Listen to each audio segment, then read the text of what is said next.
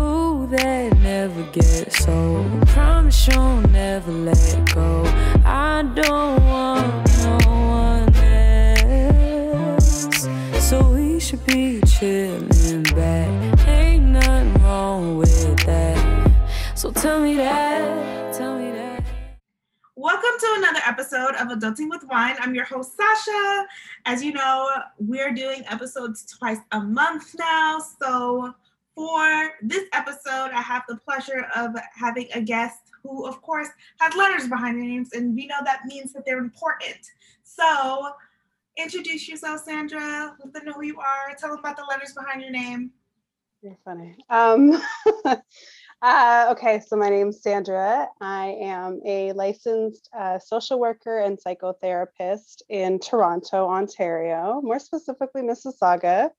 Um, yeah, so I have my master's in social work and uh, bachelor's degree and like a whole bunch of other certifications, but that doesn't really matter. But yeah, so I've been, um, I started my private practice. Like I was working at another uh, private practice and a couple of other before that, and I just found like two things that were really important for me and why I started my practice was essentially two pillars, and that is um, I didn't want to deny my faith and I didn't want to deny my race. And those are two things that are very, very important to me, um, as well as just like approaching therapy from an anti-Black racist lens while also incorporating biblical teachings and, and scripture and that type of stuff. So yeah, that's me in a nutshell.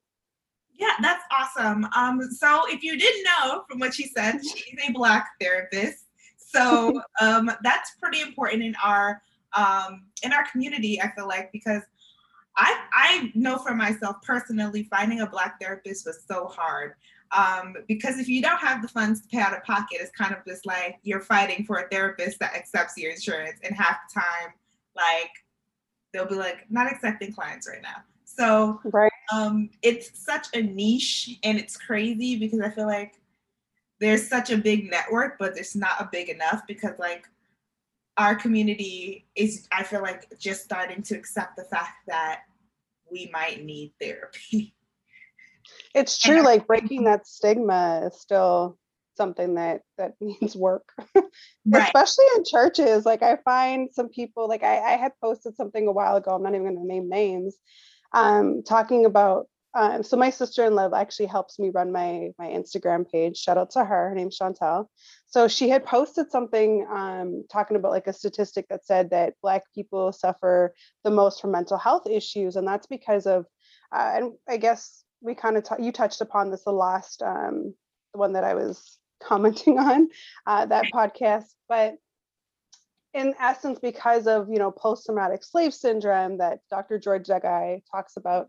Um, but there's so many remnants of that to this day. There's gaslighting and all this other stuff that's happening right that causes people to feel so isolated disenfranchised and essentially crazy you know? I hate to use that word but a lot of people feel that way because when they're being told like your experiences are um, you know it's a one-off. It's it's not real. Like you're making this up you know when people don't believe your trauma of course there's going to be more mental health issues but it's just not as recognized and uh, a lot of people are not seeking the support that they need. So she had commented something about like that is not true and it's like i recognize that people come from like an old school mentality where they don't want to talk about therapy because if they do they think that you know you're going to therapy because you're crazy right? And i hate that term but it's just like it's just what people associate it with and you know it's not just for people who aren't um you know, or are having some experiencing psychosis, it's really just for whether it's relationship counseling. It's like to to get another person's perspective,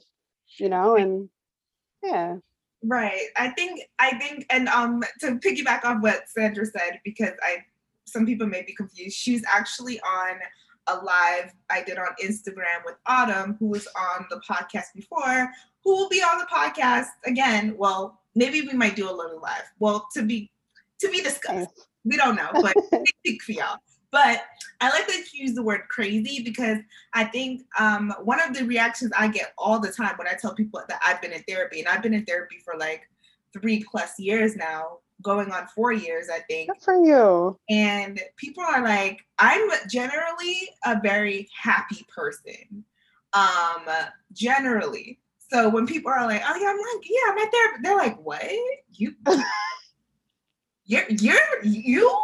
you are you you good sis? like, I can't make it's like they can't wrap their head around like the fact that I'm in therapy. And I want to point out something that my therapist says is like you're in therapy for the people who don't go to therapy. So yes. She's like, you're in therapy for the people who don't go, so you learn how to deal with them. Because my problem wasn't so much um, I mean, part of my problem, I think, of why I started going to therapy, it was just like I was dealing with a lot of internal feelings, but a lot of my internal feelings was how I felt towards other people and managing how I dealt with other people. And that led to how I felt about myself. So a lot of people don't recognize how that all connects and that yes. kind of all like, you know, goes in a circle. Um, you don't go to therapy, then you start talking to other people crazy, and then the the person is like cycles. Right, right, exactly. And also what you said about like people denying like your trauma because a lot of people who don't go to therapy, they don't even understand what things that they do that are toxic. So they do it to you. And then when you're like, yo, I feel XYZ, they're like, what are you even talking about? So that leads you to be in therapy too, because you're like, damn, I'm do you know how many times I've told my therapist, like, if I'm crazy, let me know. am I bipolar? Like, what am I? Oh, stop. Okay. She's like, I would have to diagnose you. Definitely. You're not crazy. Like, this stuff happens. So, mm-hmm. a top the topic that we're going to discuss today, which is boundaries, because a mm. lot of the mm. things that, um, as Autumn said in that live that you on, is like the number one of the number one things that people struggle with is boundaries. So, is that something that you encounter when you are seeing people in therapy? and how would you define boundaries as a therapist? Okay, I'm just going to give you a standard definition of boundaries as opposed to saying it off the top of my head. So, um, it's personal boundaries is to help define um, to help define an individual by outlining their likes and dislikes and setting distances that one allows others to approach. So, for example, uh, whether that's physical, mental, and emotional, psychological boundaries, and there might be some things that you know we talk about people who are involved in BDSM right? They have safe play, right? And their boundaries might be certain words and things like that to kind of stop like a red light or I don't know, whatever they want to use. But in the same way, if you were to apply that in your day-to-day life, something that you're not comfortable with, if you can just like just voicing like this is not something that I like. You know, I don't like when you speak to me this way. I don't like when this happens. And distancing yourself from that type of behavior or pattern or something that's going to I understand that there's going to be triggers in your life and in all situations, and you can't control the triggers, but you can control your responses to them. Right. So there are some things that absolutely do better and like be mindful of how you're approaching the situation. But oftentimes it's people that just lack boundaries in general and want to enforce their personal beliefs and biases on you. Right. And then that's it just becomes like this really toxic cycle. So if you just say like, no, this is just not something that I like, it's, it's simply just being able to say no when something doesn't feel right or it's uncomfortable, right? Um, I think oftentimes like why people struggle to set boundaries, like as a Christian, I can I can say like I think it just comes from this level of wanting to be benevolent and wanting to do the right thing and be there for people and do as Christ would do and you know just be a good person. But sometimes i think that we do that to the detriment of our own mental physical and emotional well-being right? Like i'm all for helping somebody if you physically can if you're physically able to if you're mentally able to right but like we can talk about setting boundaries and what that might look like but if you're in a position where um you know say for example somebody's asking you last minute to do something and you're in the middle of doing something else some people might actually feel guilty to say like no i'm sorry i can't right now because I'm doing something else, right? It's just being able to set those boundaries and say, I can't, and not feeling guilty about it. Yeah, um, I definitely agree with that. I feel like a lot of people have this guilty feeling is because like we feel like, and I think this also ties into like being black and like dealing with slavery and even having a lot to do with our parents. Like the mm-hmm. idea of like you weren't allowed to like I don't know about you, Sarah. I'm not allowed to say no to my no. Why? Hand me that shoe over there right. so I can throw it at you. so b- being allowed to say no was like something that you don't do. So a lot of us, I think, come into this world of adulthood and we're navigating other people and it's like I can't say no, but I don't want to do this or I can't say no or I don't like this, but I don't, I can't, I don't, I can't find the words to say that. I, am not supposed to say that. I'm just supposed to go along with it. And I feel like that's something I struggled a lot with with friendships, um, especially for a lot of reasons, not just one, but um, I feel like a lot of that ties into like the black community and the mm-hmm. reasons why they say no because a lot of it is like how you're raised and then yeah. our parents parents and their parents parents 100%. coming down from slavery them not even have a choice to do things it's just like what do you mean no absolutely and a lot of times it's like our parents pass it down because they're doing it out of protection not realizing where it comes from right so as to not like ruffle any feathers you know just just just just say yes just comply and then you can do whatever you want later right? But it's psychologically training you that you can't say no in certain tra- uh, situations and actually most situations, right? So it's something that gets passed down. And this is like the book Post Traumatic Slave Syndrome by Dr. Joy DeGruy. I'm totally butchering her last name, but it's D. You, I can't even look it up. Post traumatic slave syndrome. It's it talks about all of these, like everything that you mentioned in terms of how um, enslavement has its remnants to this day and has impacted the entire black population regardless of what country you live in right and it's you know if you're living in a majority po- uh, black populated country you might not see it as much because everybody you know from the bankers to the tellers to the the government they all look like you. But move that into somewhere where you're the minority right? It, it it's way more prevalent. But at the end of the day you know we talk about all these other things and whitewashing and so much other stuff that happens um, that it, that impacts the community, right? So like, you know, when you, I don't want to get into bleaching and all that other nonsense, but all of this stuff like stems from white supremacy and how that's impacted the community. So of course, there's going to be a lot of Black people that are dealing with mental health issues that are going unaddressed. Right, definitely. And I'm, I'm so glad that you brought up like white supremacy because I feel like a part of my issue in dealing with boundaries too is like and why it hit me in adulthood too is because I kind of shifted from a world where I only mostly dealt with black people to sort of shifting to only dealing with white people. And that you're the corporate sector.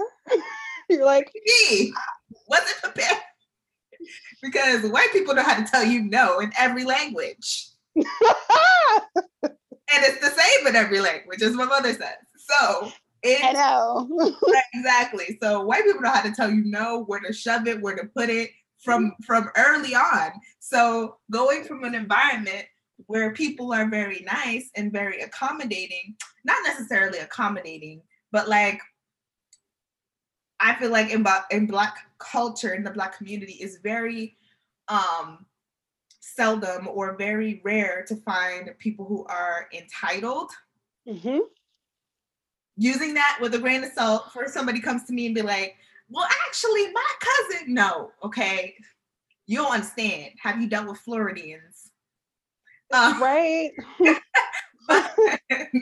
um, coming from like people who are not entitled to seeing people who are just like they get enraged over like the smallest thing. They're ready to call their lawyers and all this other stuff and call they feel they feel a right to threaten you based on your right to say no or right. that, even not even not even the right to say no because in most cases when i've dealt with that it's like i'm saying no because it's my job to say no but, but they'll feel me. entitled to threaten Sir, you. I did not create the rules.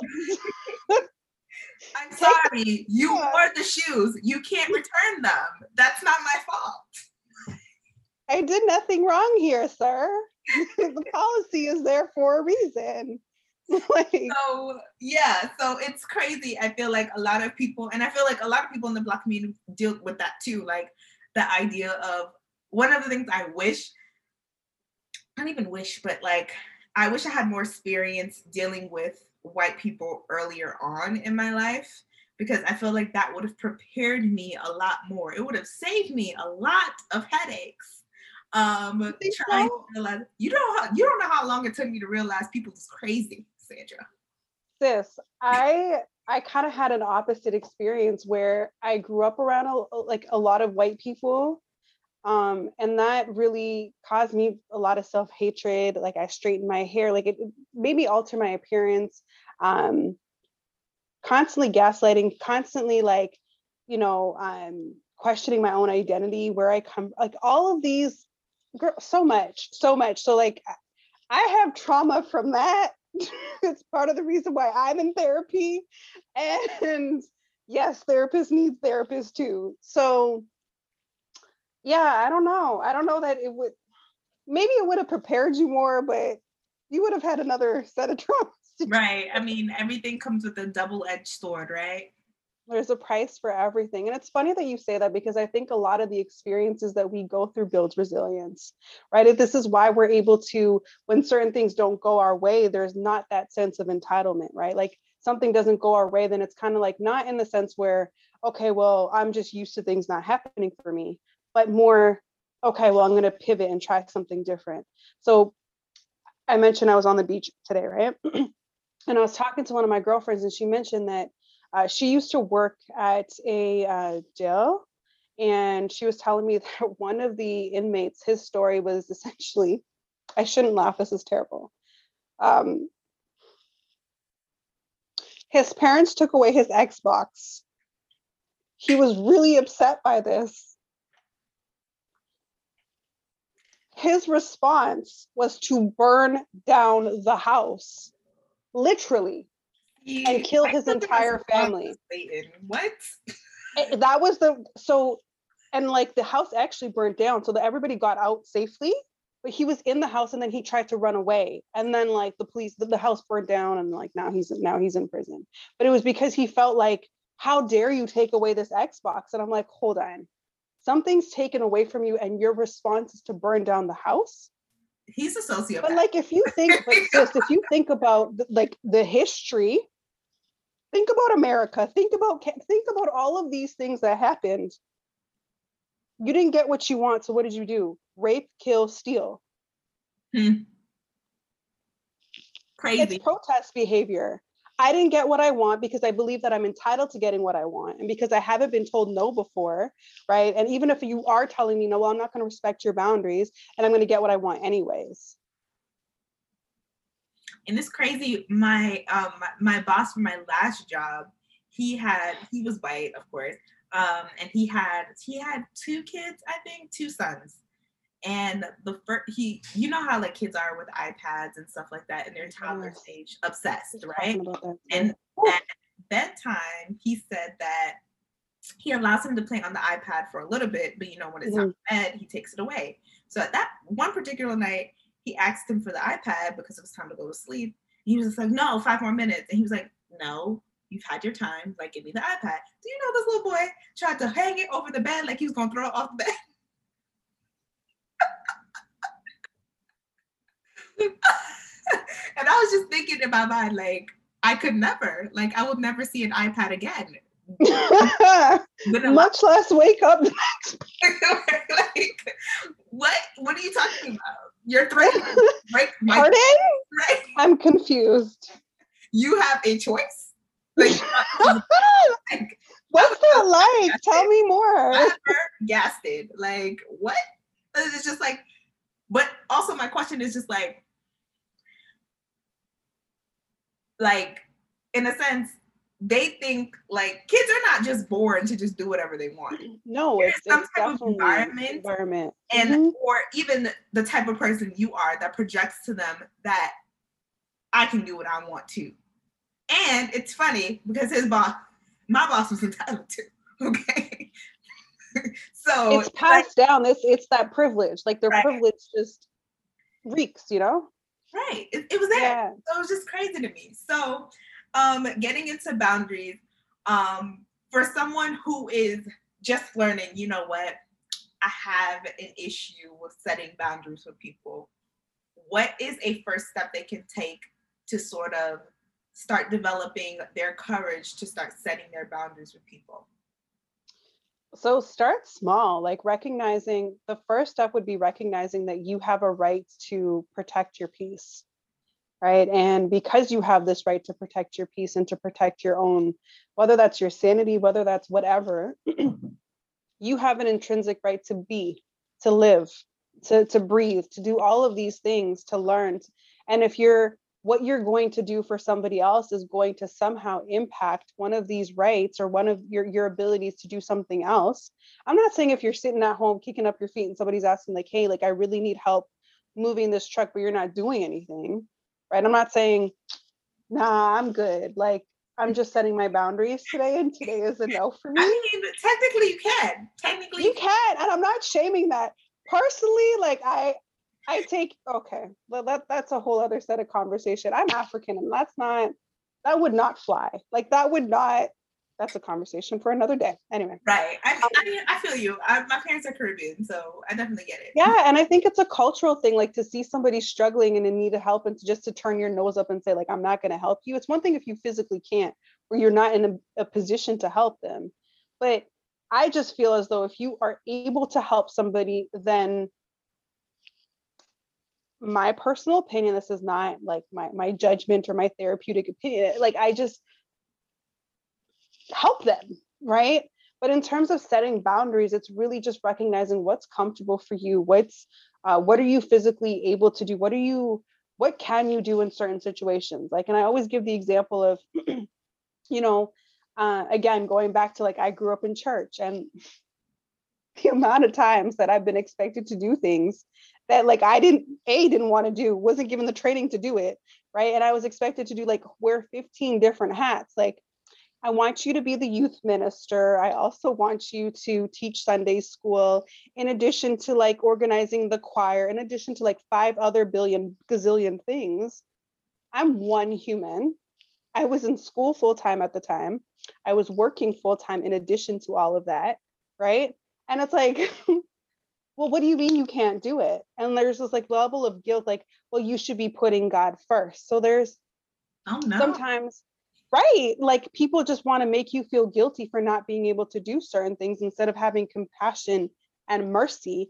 And the same things, if you're even going to talk about it from a biblical perspective, it's just extending that grace to other people, you know, and recognizing that not every the same grace that you want to be extended to you, will then do likewise.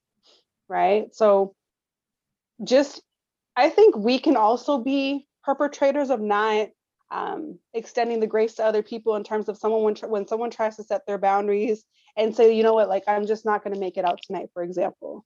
You know, they're tired, they had a long day, and they just need some alone time, right? And you might be that friend that's like, well, just come out with us anyways. Da, da, da, da. Like, don't worry, it'll only be for like two drinks and then you can go home. That's not really respecting that person's boundaries right? So sometimes it's like we can be in that position where we're expecting people to do something that's be like they've said no to right, right? So the would, first step, no go sorry? ahead. Sorry I no, no go ahead. I was going to say i think like as a first step to kind of just understanding like how how do you respond to people's boundaries yourself? Are you receptive of them? Are you also does that make you angry? Because i think sometimes we we say like people don't listen to us, but do we listen to them?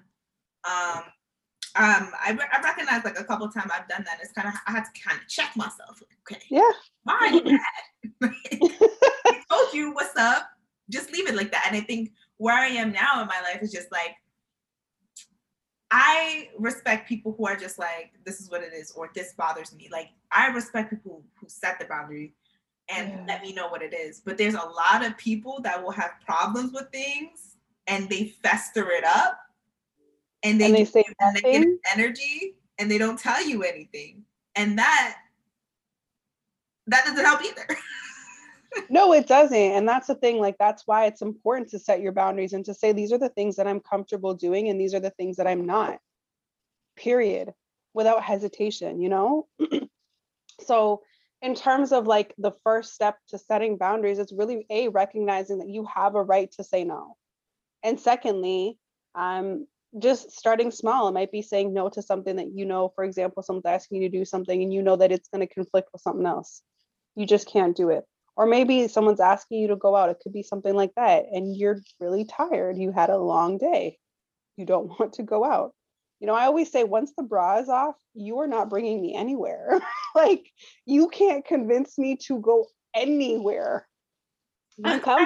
I'm. Once all my lights are off, goodbye. Good night. It's a no for me. It's a no.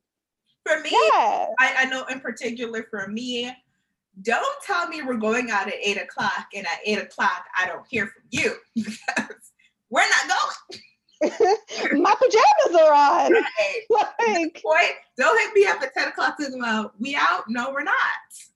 sorry, what's that? Exactly. You're out. I'm not responding.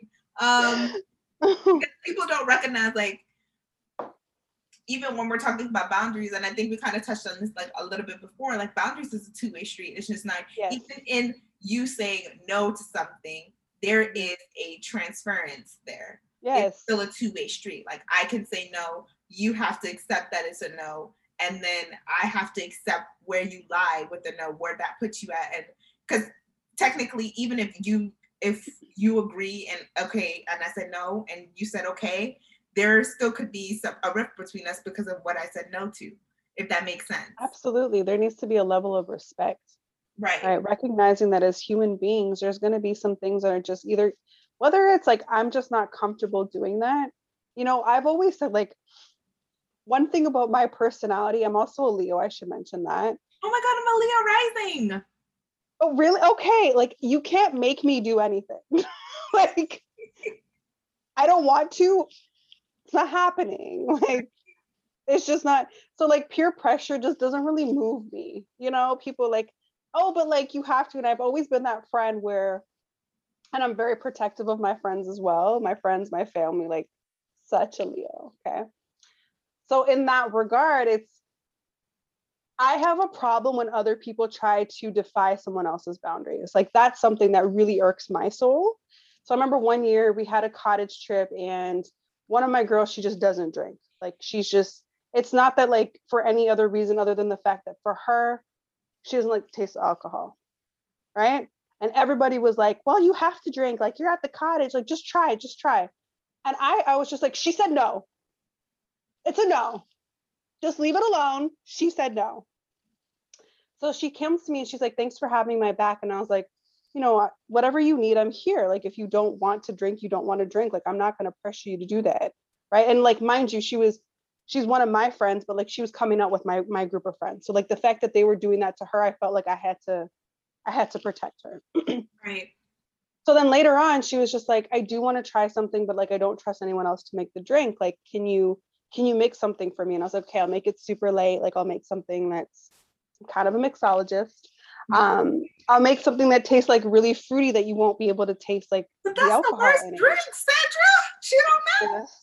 She don't know, but I let her know I'm like these are silent creepers, so like don't drink too much because then you will get drunk. If that's not your goal, you know, then then don't drink too much. But if it is your goal, then hey, sis, the more the merrier. You know, like whatever it is, whatever you're comfortable with, like I respect it. So um, when people were like, "Oh, now you're drinking here, do a shot," and I was just like, "It's a no." Like we have an agreement between her and I. You were not a part of that deal, so I'm gonna need you to step back. You know, And and it's like people, a lot of people feel that way. Like, um, I had this a similar situation with a friend, and we're not friends anymore. Where, like, I noticed, like, with her and her friend group, they feel like every their their friends' relationships is their business and their priority. That they get to have a say, like, in their friends' relationships oh, in particular. So in this particular, mind you, me and her had a dynamic because I had just gotten into a relationship with a guy, and she Mhm. was also dating his cousin. So Okay. um she didn't like who I was dating. Fine. But okay. they, so they also they had problems. They had an issue with each other. And I just said to her at this point, y'all just not gonna talk. And she was just like, Well, I prefer my my to get along with my friends' boyfriends. And I was like, that's not a priority for me. that sounds like a you problem, sis. right. It like a you problem. And for me, what what became an issue is like she kept pressing the issue of trying to get her, her him back on her side. And I was just like, girl, you're making it worse. Just let it be. Like, because by the time that you've been trying to do this, it could have been over. He could have been like, yeah, could have been cool by now. And yeah. what really tied it in for me was we went out. It was I knew this person, like I had worked with him too. Um, like we were we all have met from like the same job, but it was like his birthday and he invited some people, like, but they're mostly her friends than my friends, if that makes sense. So got it. Yeah. like I said, her friends feel like they have they should be involved in this and people's relationships. So there's this girl there, and she was just like, you know, I'm gonna stay until such and such time because I have to go to work at a certain time. So I'm gonna head out. Mm. And she's like, well, you will call out for your boyfriend, so why don't you just call out for me? And I was just like, why are you giving her such a hard time I'm about part it? of the agreement? you call out for your, I was like, I understand. Sometimes you call out for your boyfriend because you want to hang out with him. That's the only time you get. And she, she had a tough job. She That's a like, different dynamic in relationship. Like, right? Why am I calling out to go get drinks you when I really don't even want to be? If she really don't want to be here, don't have me here. like, get the hint, sis. And then I'm trying to leave. Right. And what really crossed the line for me is she started going to deep shit like he's doing this and he's cheating on you. So I don't understand why you doing all of this for him and da da da. And it's just like, and she ended up walking out, stormed out mad because of all of this, because all because she didn't want to stay for a drink to hang out with you. And I was like, that's crazy.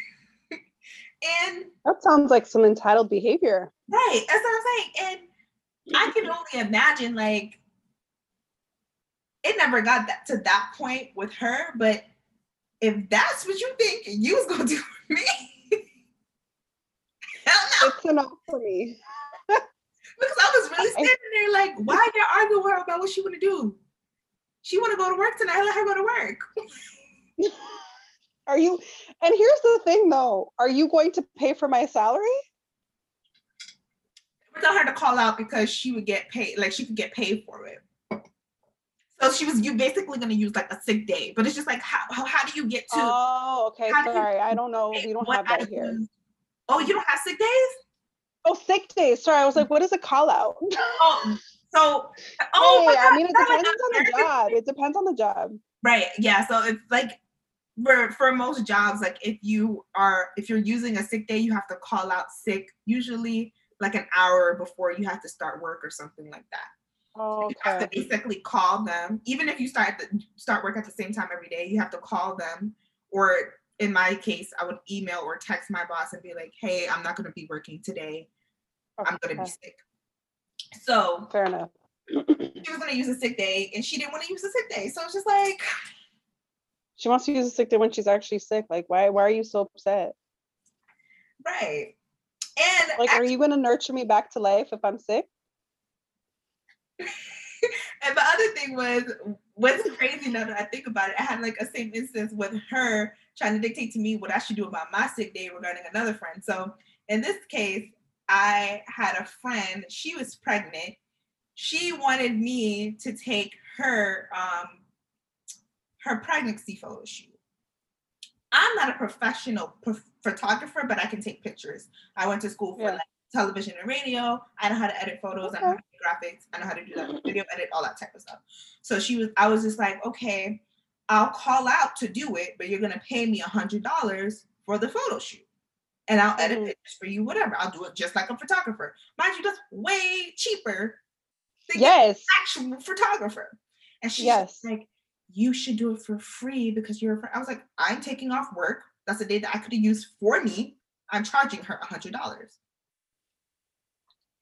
And turns out I never got the hundred dollars. Do you know that girl let me wait around all day and never showed up? So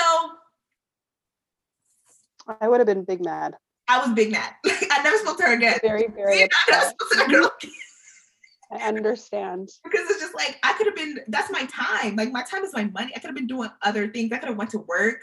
I could have mind because I just started this job. So I asked him for this day off for you after I'm just starting his job. For what? And you want me to do it for free? No, no, ma'am. So it was just like Boundaries. and even then, I didn't even know I was doing boundaries then. Like, I said no. But where I got entangled is just like I felt like, and I feel like that's another thing. Boundaries are there's different levels to boundaries. Maybe you feel comfortable with telling people I'm not doing X, Y, Z. Like if I don't want to go somewhere, I'm not gonna do it. You're not gonna tell me how to feel. Like I guess that's my Leo rising. Like if I feel the way, like I'm very like I'm an Aquarius sun. So I feel like I'm very good with the flow. Like, you know, it's whatever. Like, I don't mind. Like, a lot of things doesn't faze me. And I think because a lot of things don't faze me, people feel like, oh, Sasha's gonna be cool with it. And it's just like, but once I made No. up that I'm not cool with it, I'm not cool with it. All hell breaks loose. Like they're exactly. thinking, like, how dare you say no to me? Right, exactly. Like. Sasha said no. Like I did say no because I can't say no. But the thing that I'm very certain I'm gonna be no about is like no about. But it's just like when it came to like emotions and and feelings and stuff like that, I felt like I couldn't say I don't like that, and I don't know what that is. So I guess there is that's another level to it. There's different levels to boundaries. Absolutely. I mean, there's setting boundaries and being able to say no to certain things. And then there's the emotional boundaries of if something isn't going to make you feel right. Like it's it's just sometimes it's a vibe that you get from certain people. And I'm sure you've heard this saying before. You might not remember what a person does, but you'll always they'll always remember how you made them feel. And if being around somebody consistently enough is going to make you feel, you know, insecure or is going to make you feel less than or is going to make you feel some type of way that doesn't sit well with you. To set the boundary and say you know what? Either i'm going to limit my interactions with you specifically if it's family and you can't necessarily cut them off or you know that there's you're going to have to see this human um, just to limit your interactions with that individual right? And to to limit the, the conversations you have. Like i'm i don't even want i don't know who's going to watch this so i just I don't want to say too much, but I'm sure Oh, everybody has that a family member or somebody that just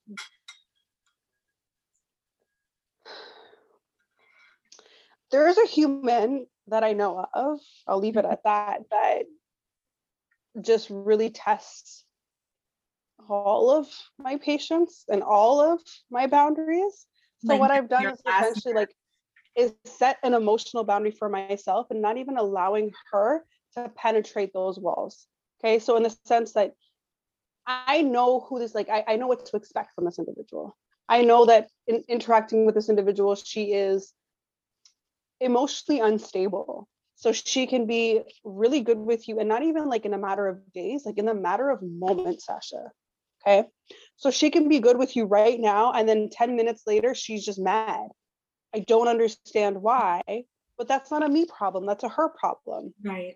So I've learned over the course of many years, unfortunately, it took me that long, um, that her feelings and the, the ups and downs and the ebbs and flows of her feelings isn't impacted by me. That's something that she has to deal with. And for many years, I thought that she was like that because she didn't like me or because she was intentionally doing something to harm me until I came to realize no, like she is like this with everybody. And when I took that, when I took notice of that, I started saying, why am I letting this affect me? Why am I being impacted by this person's clearly emotional instability? Right. And I can't recommend therapy to her because this human being, no matter what, like, there's just some humans out there, therapy or not, like you said, your therapist said to you, you are in therapy because of all the people in your life that don't go to therapy. Okay. Most people are. And it's not even because they're dealing with any emotional, it could be emotional trauma, it could be whatever, but oftentimes it is because of all the other people around you that are causing you to feel so angry and frustrated, right? Because they don't know how to deal with life. like, so they're taking out all their frustration out on you and they're doing a whole bunch of other things. It's, yeah, yeah, setting those boundaries and to say, like, this is just not a relationship that I think is is serving me, or I know that I need to limit my interactions with this human being. Right. Right. And sometimes it's even like calling that person out or calling the person in and saying, hey, when you say that, it makes me feel this type of way. And I would appreciate either refrain from saying that or I'm going to remove myself. Mm-hmm. That's actually what happened to me with that girl. I was just like, at one point, got to a period where I was just like, listen, I think what really took it over for me is she was at a point where she was just like, I do so much for you and blah, blah, blah. And the last thing you want to say to me is how much you do for me. Don't do it no more. I was like, you no longer have to do anything for me. We are no longer mm. friends. That's it. and she's just like, no, no, no. I was like, for my mental health, we cannot be friends right now. Good. Because Good. I'm not gonna do this back and forth with you because now now you're playing tit for that. I'll do that. But one thing I want to ask you is like, do you feel like oftentimes like when we start setting boundaries, we can reveal like we we start dealing like we're dealing with the same person but in different forms of people. what do you mean? Like for me in particular, like I've in in starting to like do therapy and starting to set boundaries with people, I realized like the people that I've had problems with setting boundaries with were literally the same person. Like okay, internally, but not externally. Like I was dealing with different people, but they all had the same. I got you. Yeah, yeah, yeah. Same personality traits, or like there's different. I, I'm very careful not to diagnose people or to say certain things, but I mean, like if you look at um, NPD, narcissism uh, personality disorder, narcissistic personality disorder, there's some people, there's a lot of people out there that that exhibit those traits that don't even know it, um, and are very selfish and very you know self-involved. So if something doesn't appease them or doesn't it's not to their liking then they throw a fit or you know, all hell breaks loose or whatever the consequences or repercussions of that. Right. And it, it goes back to like, I understand protest behavior and like, anyway. I love that you call it protest behavior. Yeah, well, there's protest behavior in different things. So like protest behavior is essentially trying to get what you want by by throwing not necessarily a tantrum, but like by getting upset by it. You know, like if you look at couples or relationships when, you know, your boyfriend might not answer your call or your girlfriend doesn't answer your call. So instead of just saying like this is something i don't appreciate you know when um, you don't return my phone calls because like sometimes i'm just genuinely concerned for your well-being or worried about you. Right? i'm not talking about somebody who's calling like a gazillion times a day. Like you're calling that person doesn't answer and they don't bother to call you back. A protest behavior would look like well instead of me voicing how i feel i'm going to make you feel what i felt and so to do that, I want you to notice me, but I'm not going to voice it. So it's kind of like passive aggressive behavior. And I'm just not going to call you for the next three days. And, and I'm, I'm, I'm doing this in protest to what you've done to me. Ah, right? I see, I see. Yeah, and I think a lot of us do that. Like it, it happens. Sometimes you just like you like you said, check yourself and, and really see, am I there's not a human being on earth that is perfect but again setting those boundaries is really recognizing what gels for you what works for you what works for your mental well-being and your your stability you know? I had had a friend that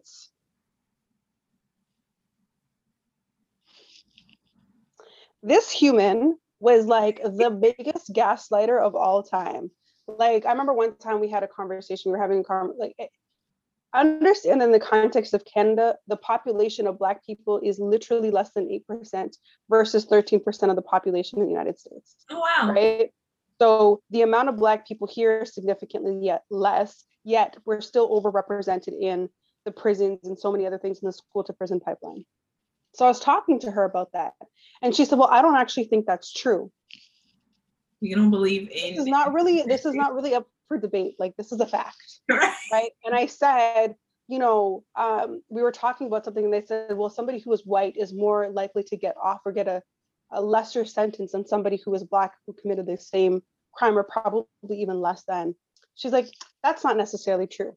Fast forward years later now, Uh, there was a documentary. I think you you probably heard of it. The When They See Us, or you probably saw it yourself. Oh, uh, um, yeah, yeah, yeah. The one with the um, the, the exonerated five. Yes. Okay. So her comment to me was, well, it's good that there's like documentaries like this because it brings awareness. And I said, it brings awareness for you. A lot of us already knew that this stuff happens. It is your privilege that you're able to shut it down. Well, I'm not really involved in politics. And I said, here's the thing about being apolitical. When you're choosing not to pick a side or not re- like re- remain involved in what's going on in the world, that's a privilege, right? Because what you call political is somebody's very personal life. The personal is political. So it's your privilege that you're able to shut this off and say, well, it doesn't impact me, so it's political to me. So my boundary was, well, I'm just not going to associate with you anymore. I had a conversation with her about it, specifically when everything happened with George Floyd, right? That that triggered a huge alarm globally, right? But she's always been really silent about injustices, but yet she was like, she was a culture vulture, right? She was somebody who would protest because oh no she did nothing. Like she didn't she didn't protest. She didn't she didn't say anything. She was very silent about injustices but dated black men slept with black men oh, even made like really inappropriate remarks. Like even to the point where she would say like oh that person's so hood that person's so good i'm like you can't say that. Let me explain to you why. And she's like she would always try to flip it on me and i'm like honey i'm light skinned but i'm from the continent. Me and you are not the same right don't like there's no comparison here. So stop with your nonsense. Even to the point like um not respecting boundaries. This is what I'm saying. I had a really rough day at work where I had um I was working in a mall at the time, this was years ago, and somebody had walked up to me and I was wearing this pendant and he walked up to me and wanted to have a conversation with me about Egypt. A whole conversation with me. And I don't even know this man from Adam. Okay. And then he started making allegations and he was saying things like, you look like like I'm trying to figure out what your ethnicity is like like you look like like blackish. I hate when men do that. Sure. I am and I was like, just ended I just said, sir, I'm a human being. Like it's really not, I'm not really even trying to have this discussion with you. And I ended it there. You know, this man looked me in the face and called me the N-word. Sasha, when I tell you I was pissed the whole day. Like this is not something that I could just like turn like I was I was mad upon angry upon like so many other things and I was feeling so many like it, people always say like you know you don't really know what you're going to do until you're in the situation. The level of anger the hurt like i wanted to break down crying. There were so many things that were going on inside of me all at once. And me and her this happened on halloween and we were supposed to go to a party with her family her cousins and her people, all white. And I was like, see, after this encounter, I just like don't want to deal. You know what her response to me was? Well, why are you even letting that get to you? Ma'am, ma'am, that is a very unvalidating response. Okay. Somebody called you a Karen, you'd be in your feelings. So sure. And and then I said, like, I don't really feel like going, like I just need you to respect that. And she kept insisting. And here's where I went wrong is that I didn't maintain my own boundaries. I still end up going, right? And she's like, What's your issue with Halloween, anyways? And I was like, Well, number one, I'm a Christian. Number two, I really hate all the cultural appropriation that happens on Halloween. People trying to, you know, be King Tut or Cleopatra or be, you know, um, indigenous people, like trying to, like, stop, stop. I can't do it. It irritates my soul. I, I hate it. Okay and she dressed up as a cat. And this woman says to me well am i like appropriating a cat because i'm dressed like this? And i was like you're not funny. What is wrong with people? it was shit like that that she would say on a regular basis that i just like i started to pull away from the relationship. But i was like let me have a conversation with her about it. And i noticed that anytime we would disagree about something it had to do with race. Every single time all of our disagreements were race related george floyd happened, that murder happened. I called her out on it privately. Like I didn't go like say anything publicly. And I said, like, I just noticed that you've been really silent. She's like, why? Because I don't post. And I said, no, I'm talking about historically over the course of our 15 year long friendship. Also, I've always been somebody who's very vocal about that, right?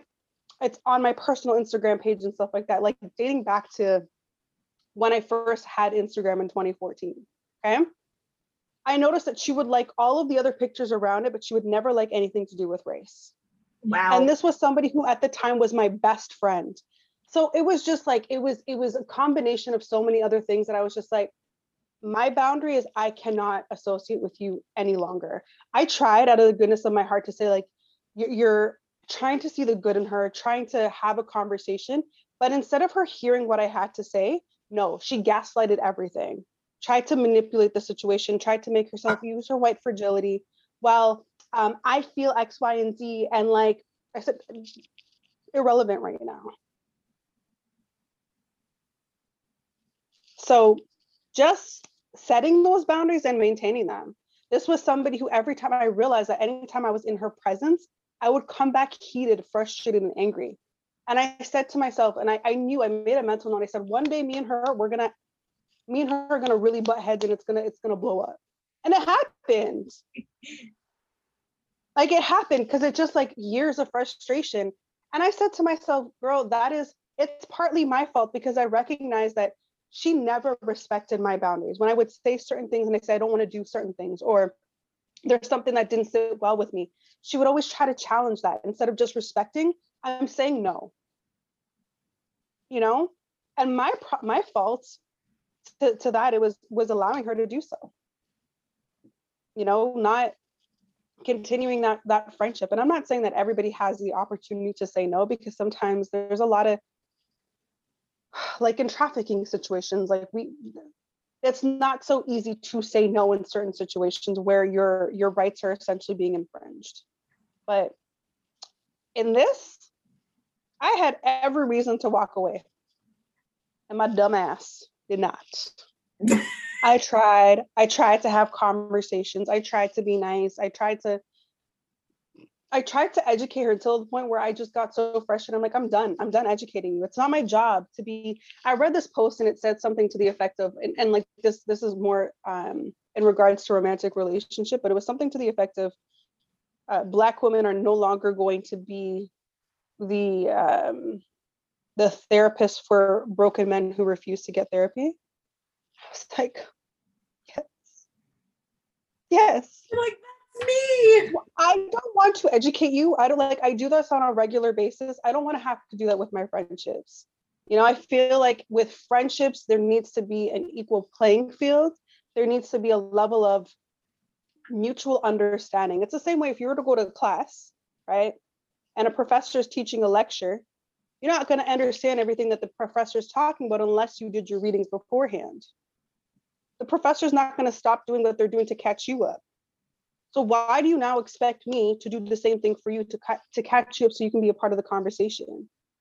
Now that race is getting the, the, the attention that it finally deserves, you want to be a part of like understand why. When I've been trying to explain this to you for years, but you refuse to understand. That's cognitive dissonance. That's not ignorance.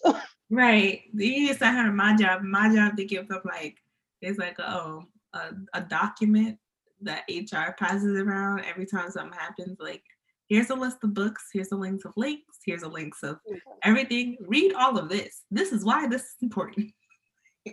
Read. it's everywhere. Self educate.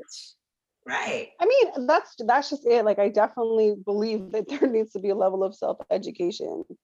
You cannot be an ally and pretend to be an ally until you've done your own work. Right. But anyways, back to boundaries.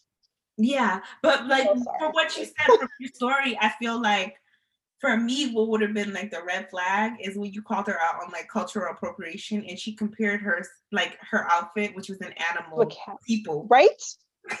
what, dear? Oh, I, I but I definitely I addressed it then, and she still had the audacity to come tell me like, I just don't understand, and then she's like.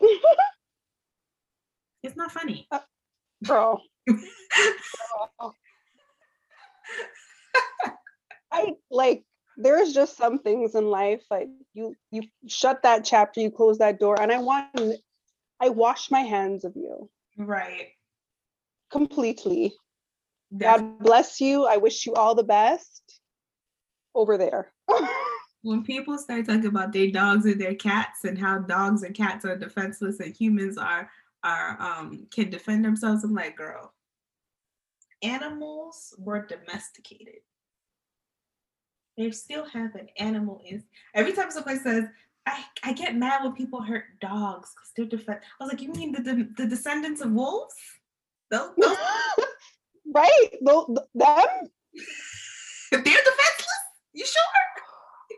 Or did you teach them to be They are te- Can I tell you, I have a dog, and if I'm combing his his fur the wrong way, I'm his owner. Okay, he knows me, he loves me, we're good, but he'll lunge at me. The instincts are there. They're there. He knows he like he won't bite me, but that's because it's me. But like to prove your point is that those instincts don't go away. Right. I mean, you I think about it like if it was a me and a dog in a room and the dog's food ran out, you know who the dog's gonna eat next? Me. I might have the thought. I don't know. Maybe a cat, a cat would, but a dog, a dog will die. Will actually like study the the, the dog will starve. Uh, I don't know. I never had animals, so yeah, no, dogs, dogs are, are precious, but no, I, I feel what you're saying though. Cats, cats are um they're savages, like they will actually eat you. damn, that sucks. If Yeah, if, that's if you pass away and there's a like you have cats in the house, they'll feast on your corpse. well, but look who they descended from, like tigers, lions, that type of thing. I know. Like, so what do you guys expect? What do you mean the defenseless? Defenseless against whom? We're the ones who have thoughts. We're the ones that don't have our animal instinct anymore. I know, and it's just it's bonkers to me that she even went there with like, well, am I? It was. I'm telling you, it took every fiber of my living being not to punch her in the throat. I was like, what? And I was at this like with her her family that are all white.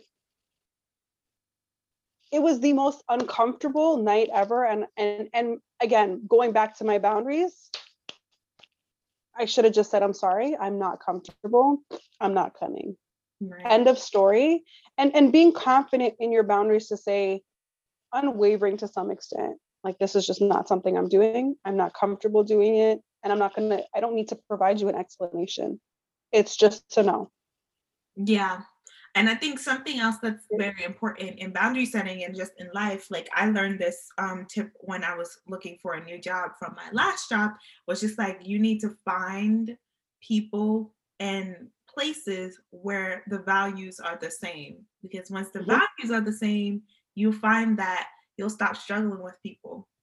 And I think for me, like on my journey with people and and having friends who were like who didn't have the same values for like as me um, one thing about me is I'm always doing something new.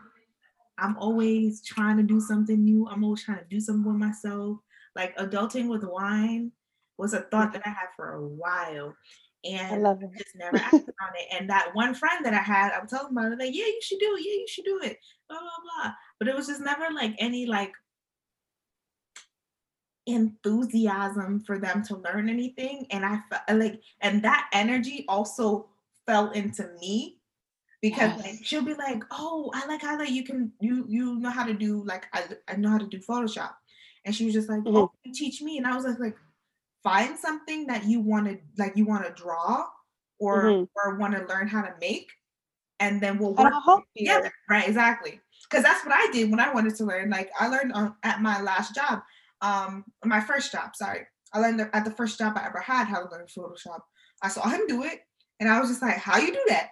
And then I found something that I wanted to draw. He showed me like the steps on his computer. I watched him do it because that's how I learned initially. And then I found something I want to draw, and I tried it myself. And I kept There you go. doing it, kept doing it until I got better. I mean, can I draw now? No, but I know how to use Photoshop.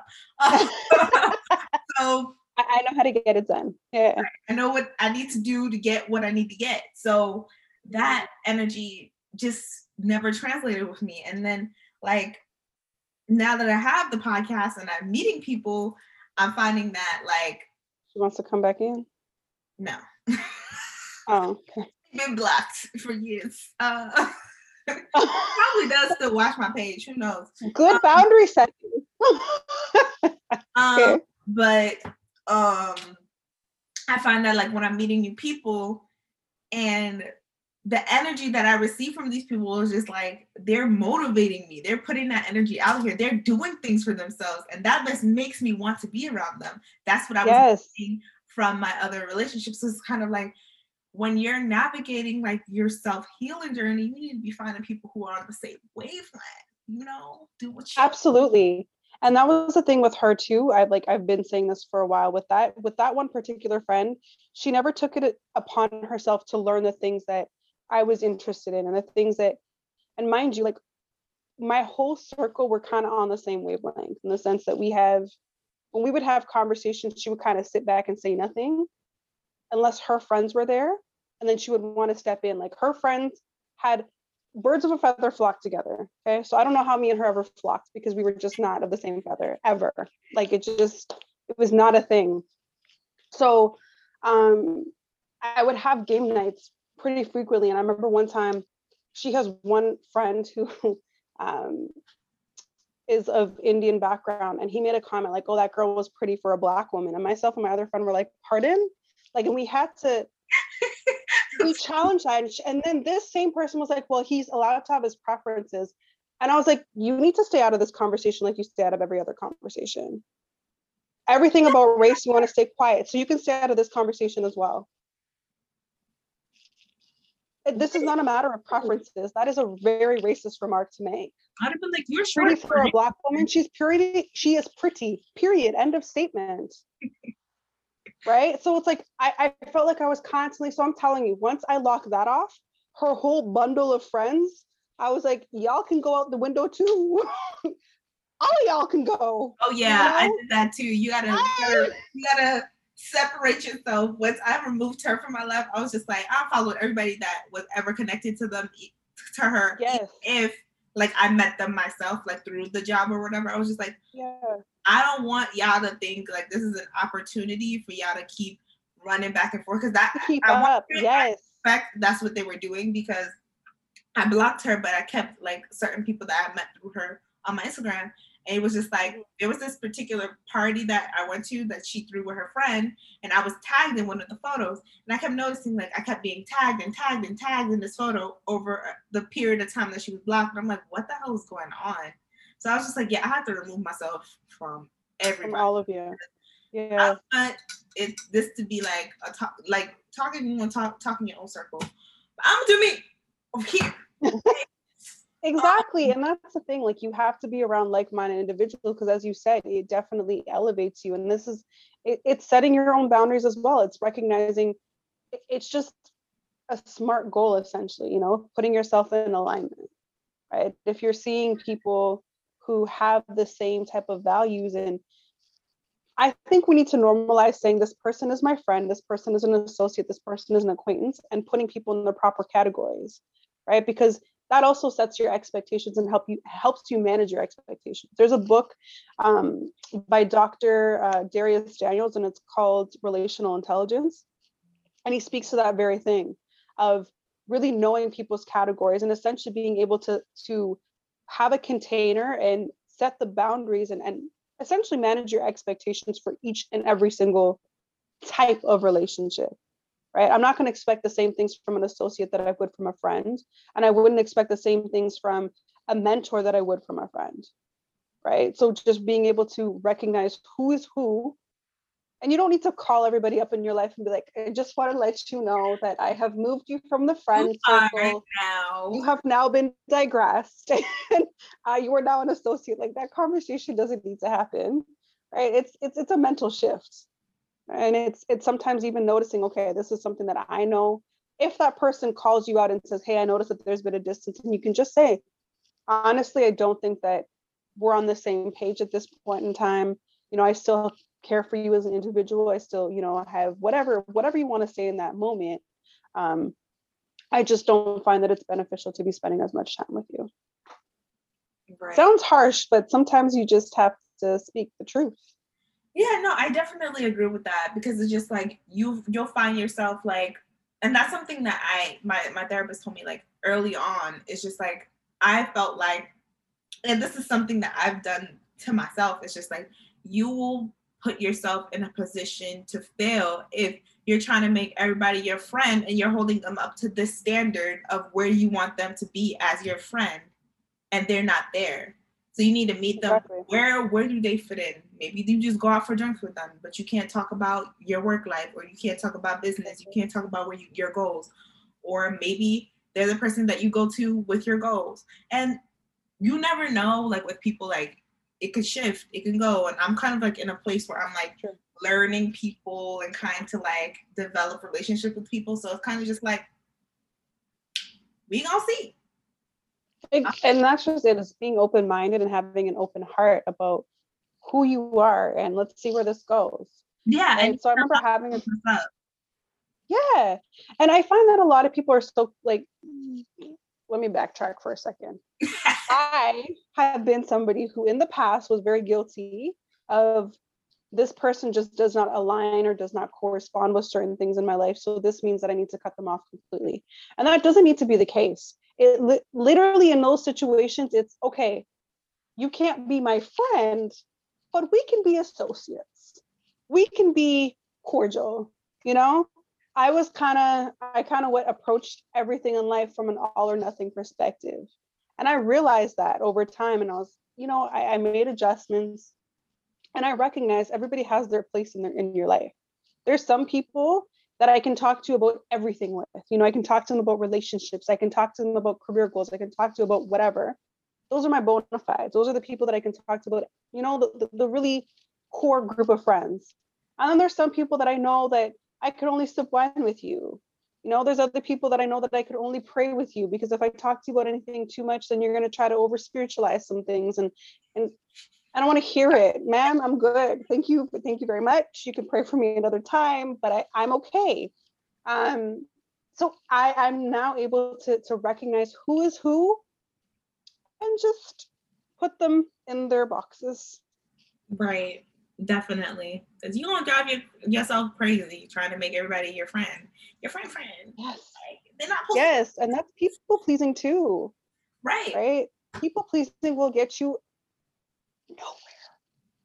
Like nowhere, but lost, confused, upset, distressed, hurt, for what? Right and like I said, like it's kind of just like you're setting yourself up to fail because you, in essence, mm-hmm. are saying like everybody's the same. Everybody's not the same. Absolutely. Yeah. Not everybody. Not every- one thing that will knock you off your feet is knowing that not everybody is as good hearted as you. Some people are just out here running around crazy. Sasha, that you said. So I remember as a child, my dad said to me, Sandra, if you expect every single person in your life to have as big as a heart as you, you are going to set yourself up for disappointment. You are going to be very, very miserable. Right. And I remember those words resonated with me because I'm somebody who, another characteristic of a Leo is like we have big hearts. Like I'm very, very giving and I want to love everybody, but cross me. I, love you said that you black people. I am blackiana, okay? You know I will block. Goodbye. You, t- I, you are so dead to me. Like I just didn't have an in between. It wasn't. Whether you know or not, it doesn't matter either. And, and that's the thing too is like it comes with growth as well as recognizing again everybody has a place in your life and some people maybe you've just outgrown them and they don't have a place in your life right there's some people that all i did with them was dumb crap i don't do that dumb crap anymore I don't have a reason to have you in my life anymore. Like I've outgrown you. Bye. You know? Um, so it's really setting those boundaries in your life and recognizing who is who, putting the people in the proper categories, but also recognizing is this serving me? And if it's not, then then reassessing the, the reassessing and reevaluating the relationship. Reevaluating right? their box. Should they can you free up that box for somebody else? Think yes. yes. I mean I'll, I'll be honest like i i'm somebody who's constantly learning and growing and evolving. You know i was the the master the queen of the cutoff. Yes. You're you're making me feel like we're so relevant like like related because i used to block people. Like you i wouldn't even yes. you're just blocked. Like there was this dude, okay, me and him were talking for a little while. And he okay, so there was like over a stupid minor, like not even it wasn't even a disagreement, sis. Like it was just like not even a conversation. I can't even remember. It was something dumb, right? Like when I tell you it was absolutely trivial and stupid, right? Something that, and I've always said this. There's some conversations that you need to just have over the con- over the phone or in person, because if you try to have them through text, you're going to go on this back and forth. So we're in the middle of this conversation back and forth. So I called him. He ignored the call, and I said, "That's all it took." Fired. it wasn't even like that was all it took for me. I was just like, and I mentally checked out. So he wanted to respond back a couple of days later. Oh, well, the 30 he was fired minutes- anyway. oh, hold on, a 30 minute voice note of a character assassination. Okay, let me let me premise this by saying that I recognize because I'm somebody who's also very self-aware. And when I do something wrong, I have no problem admitting it. So I said, this is where I went wrong, and I just want to take account and I want to take accountability for what my actions were. Here's what I did wrong, and I apologize for these things. I was very specific. What did this man do? Took like four or five days to respond, which at that point I was just like, I don't care. When he finally did respond, it was the 30 minute character assassination where he said all types of things. I'm not even going to get into it. Okay. And in that, he said, I just have a feeling that you're going to do something to make yourself feel better, aka block him. And he's like, I really want to have you a part of my life, but like we're just not seeing eye to eye, all kind of nonsense. So I didn't say anything. Then he just started having conversations with himself. So he was like responding to his own messages because at this point, after you've said the things that you've said, you've said what you said.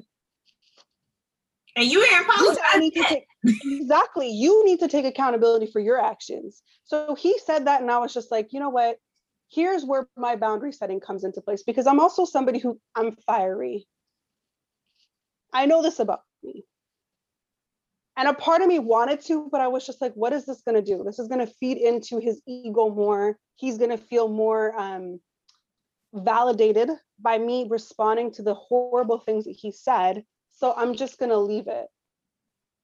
And I had said to myself, if he apologizes, if he makes any acknowledgement of what he said and what how horrific these things were, right? I'll okay, I shouldn't say horrific, but like the, the things that he said were just absolutely ludicrous. Okay. Right. And and it showed that he lacked depth and it showed that he just didn't have any self-awareness himself. Right. That is one thing that's a big no-no for me. A week goes by, I didn't respond. I think the last message he sent me was in March. Sis, we're in June. I have not responded. He's been talking to himself. Okay. So I blocked him on everything at this point because I was like, I've given you opportunities. You he could have called me and we could have sorted things out. But at this point, now you're irrelevant in my life. Right. So for me, I take this as a lesson learned that I've set my boundaries because I know what I'm willing to accept and what I'm willing to tolerate. I'm not willing to, to tolerate somebody who's going to disrespect me and speak to me in that manner, right? And in the past, not that I ever um, endorsed that or was okay with it, but in the past, the tongue is sharp. Like I would come back with a vengeance. My boundaries were, you're not worth the energy. And by me doing it, what what am I gaining? Right. I was reading something on Twitter the other day, and it was just like at some point you got to realize like your peace within is way worth more, way more than going back back and forth with somebody trying to beat something into the head. Yeah. But I realized with a lot of people that I was dealing with, aka that friend, and even my ex, he was one of them. It's just like they they like that you get fired up that energy that you give them when you do, so they keep doing it. And you know when they oh, stop. Oh yeah, absolutely. I think that's what he was he was expecting me to come back with that fire. And I'm telling you, radio silence. I gave him nothing. sometimes the best Oh, thing, this- the worst like thing I just somebody is nothing. I'm a, oh, I'm gonna tweet that tonight. The worst thing you could do to somebody is nothing. That, that, that's a word. That is a it's a hard word, sis. It is because some people like will expect you to clap back to say something, but sometimes it's just you recognize my peace. I'm going to protect my peace at all costs. Right. Sometimes it ain't even work. Sometimes the boundary is that you do nothing. Yes, and sometimes, yeah, absolutely. Sometimes you need it, it is. I need to have a conversation with you and set my boundaries. Other times, it's you're not. Re- you've shown me a history of not respecting my boundaries. Having a conversation with you about my boundaries is not going to yield any results. So I'm going to respectfully remove myself It's like, by okay, so saying nothing. bye. Boom. I'm telling you, I'm tweeting. Absolutely, When I say I'm tweeting that tonight, tweeting that tonight. sis. Tweet it. Tweet it. Okay. I don't have. I don't have the Twitter. I feel like I sounded so old. I don't have the Twitter. um, but um, to close out the episode, what are do you have any more tips for people who are trying to work through setting boundaries and trying to work through themselves, like their self healing, their peace, the peace that we've achieved? You as a Leo sun, me as an, a Leo rising. You know? Yeah. So, in terms of setting boundaries, I think again, going back to the first step is really recognizing that you have your you have the capacity to say no, but more than that, you are worthy of protecting your peace. Right. And when you recognize that this is something that I have the right to protect my peace, I can say no. And even if that means that this person is going to be offended or upset by it, that's not a you problem. That's a them problem. Right. So I always say be respectful in, in your approach and what you say. Just just be a kind human being overall. And if if you're finding that you've tried to set boundaries with somebody before and they're not respecting it, then that's again, maybe it's just time for you to reevaluate the relationship. Yeah. I would say like to add on to that, like be true to who you are. Like don't let anybody like Mhm. let you get out of character, let you be somebody who you're not. Um, like you said, the worst sometimes the worst thing you can do is nothing. Um, Mhm. but um also with that, just keep understanding that as you said, like sometimes it's them. And something that I posted on Adulting with Wine, the Instagram page, because you should be following, is Oh, I am. but everybody else. Right, everybody Yes. else, people are listening. Um, but a lot of all and everything people do, a lot of the times, their how they react to you is really how they feel about themselves. They think they think they things they feel about themselves. And Yeah. You know, as a little anecdote on the end, a lot of things that I used to get about myself from people who I'm no longer associated with is like, um, they didn't want me to get too big headed or I feel like I'm better than them and all this other stuff. Maybe That's a reflection of their own insecurity. you feel like I'm better than you. Not. Yes. You know what I would hear from a lot of women growing up was like, you must, you must think that you're better because you're light skinned and you're pretty. I'm like I never said that. You said Right. And that's that's another that's another area conversation for another day. Right. But it's always like that, that's not me that's saying that. That's a reflection of what you're thinking, what what's been indoctrinated in your mind. Right. I'm not saying that it's that person's fault, but again, it's a reflection of their own um, insecurities and thoughts that really you might not have ever articulated or said or even cared about in your mannerisms or behaviors. Right. So recognizing for yourself, you know what, that's if someone's telling you, I don't want you to get too big headed or you're going to get too big headed. So what if I do? right. That just so what recognize- if I do? If you don't like me at that point, then you don't like me. Then we're not friends. It's okay. I'll have new friends. like, and who else am I supposed to be big headed about than me? Like, I had to check myself the other day because I was just like, wait. Sometimes you need to be your own cheerleader. myself because I, they thought that I was going to be big headed. If I'm not big headed about me, who else am I supposed to be big headed about you? like, Right? You know what's funny is that like I always say this growing up, I was always taught, you know, you need to be humble. You need to, you know, just be modest and be humble and all these other things growing up Christian. Anyways. But in an attempt to keep me humble, they did it, my parents did it almost to my detriment, where they didn't give me applause, they didn't give me praise, they didn't give me anything. So I had to be my own cheerleader. And right now, my mom says this all the time. Like she laughs now, but she'll say something to me like, "Oh, you're so amazing," or "You're so this," and I just say, "I know." it sounds arrogant as hell, but like, and I don't do that with anybody else other than my mom. But I think unintentionally, it's me trying to tell her, you didn't give me this as a child. I now need to be my own cheerleader, clap for myself, give my own give my own self a standing ovation and a round of applause. Because who else is gonna do it? You know? That's what I'm saying. The next time, the next time somebody try me like that ever in their life, talk about they think I'm gonna be big headed or I think I'm better than them. I know. Because that's what you think. I, so I am. Yes. I mean? You're absolutely right. You know what? You you are absolutely right. It's okay to be your own cheerleader, sis. It's if you think I'm better than you, to think so that be you're it. that girl, you're that boy, you're that bitch. It's okay because you should be that bitch to you.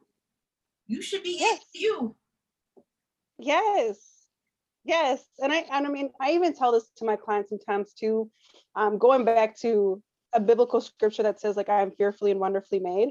David was actually singing a song to God saying, I praise you, Lord, for I am fearfully and wonderfully made. So this man was praising God for the goodness that he gave him.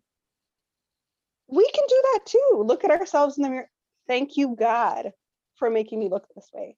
Thank you, God, for giving me these abilities. Thank you, God, that I'm amazing. you know? Nothing wrong with that. And that's how we gonna end the episode. Thank you, God, for making us wonderfully made. Because we're it.